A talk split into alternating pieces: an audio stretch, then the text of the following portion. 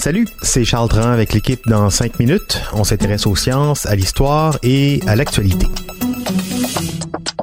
Aujourd'hui, on parle de distanciation sociale. Ben oui, pour changer. Si vous en avez assez d'entendre ce mot, autant vous y habituer. Selon une étude de l'Université d'Harvard publiée ce mois-ci dans Science, plusieurs périodes de distanciation sociale seront sans doute nécessaires jusqu'en 2022 pour empêcher que le nouveau coronavirus n'engorge les hôpitaux de malades. L'étude parle de la situation aux États-Unis, mais vu qu'il s'agit de nos voisins, ça risque d'avoir des impacts sur nous aussi. 2022, ça commence à faire un peu long, deux ans. Pourquoi les Américains devraient-ils attendre aussi longtemps? Quelle réflexion on peut tirer aussi chez nous de ça au Québec? Baptiste Zapirin s'est intéressé à la question il faudra observer des périodes intermittentes de distanciation sociale jusqu'en 2022. En tout cas, tant qu'il n'y aura pas de vaccin ou de traitement efficace. Pour en arriver à cette conclusion, les chercheurs ont modélisé la pandémie de Covid-19 aux États-Unis en partant de l'hypothèse qu'elle serait saisonnière, cette maladie, comme d'autres virus de la même famille, dont des coronavirus responsables du rhume par exemple.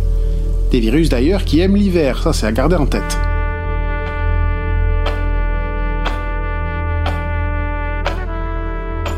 Il faudra donc alterner entre confinement et ouverture pour empêcher une nouvelle vague de contamination. Mais alors pourquoi ça? Parce que ça semble pas très logique de déconfiner la population alors que le virus rôde toujours. Il y a des gens qui vont tomber malades, c'est sûr. Eh bien, c'est ça l'idée, oui, c'est de rendre les gens malades. Mais pas n'importe qui. On sait que tout le monde peut attraper la Covid-19, mais on sait qui est plus à risque d'en mourir ou d'être gravement atteint. Alors on parle des personnes âgées de plus de 65 ans, des personnes immunodéficientes ou atteintes d'affections médicales sous-jacentes par exemple, comme un diabète non contrôlé. Alors si on organise un déconfinement pour des personnes qui ont très peu de risques, oui, le virus va forcément contaminer un certain nombre, mais il y a de très bonnes chances pour que ces gens-là passent au travers. On rappelle que 4 malades sur 5 n'éprouvent même pas de symptômes, ou des symptômes très mineurs. Et en tombant malade, ce qui devrait se passer, c'est que ces personnes développent leur immunité à la maladie.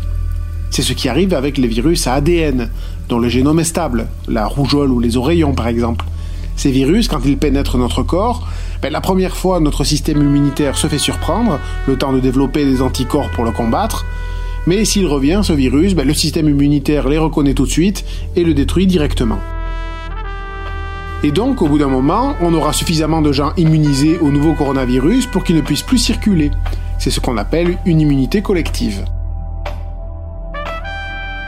A l'inverse, si on reste tous confinés, selon la simulation effectuée par les chercheurs, cela pose un problème car nous ne créerons pas d'immunité collective. Et le temps qu'on trouve un vaccin, ben, il va se passer un autre hiver, peut-être deux, des périodes où les virus sont plus virulents. Bref, il y a le risque d'une nouvelle épidémie. Alors, la recherche d'Harvard se limite aux États-Unis, mais euh, ce genre de discours, ça vous rappelle rien? Ben oui, ce sont les débats que nous avons au Québec depuis quelques semaines. Faut-il déconfiner? Faut-il renvoyer les enfants à l'école? Les enfants et les adultes en santé ont peu de chances de subir des complications, alors l'immunité pourrait se bâtir grâce à eux. Oui, mais prendre le risque de contaminer des enfants Des proches C'est dur d'accepter ça. Oui, mais si on ne fait rien, ces gens-là auront peut-être plus de chances de tomber malades à la prochaine épidémie cet hiver. Et nos hôpitaux ne seront peut-être pas prêts à affronter cette vague. Pour compliquer l'affaire, il y a encore des paramètres inconnus.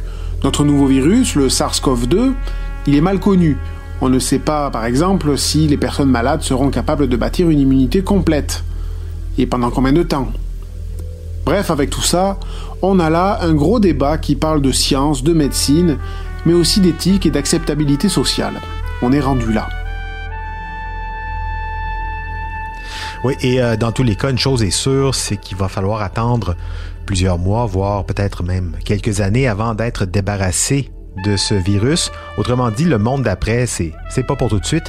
Et l'après, ben, ça risque plutôt d'être euh, le monde de maintenant qui se prolonge longtemps. Hein? Le long maintenant.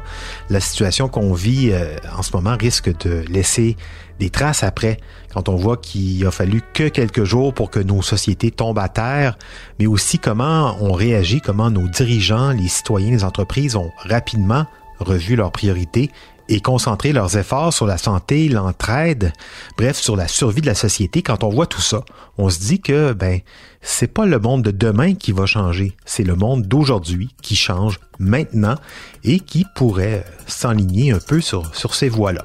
Demain, on parle encore de déconfinement, on revient sur les conseils et exigences de l'OMS pour un retour à la normale paisible, sain, sécuritaire pour tous et toutes.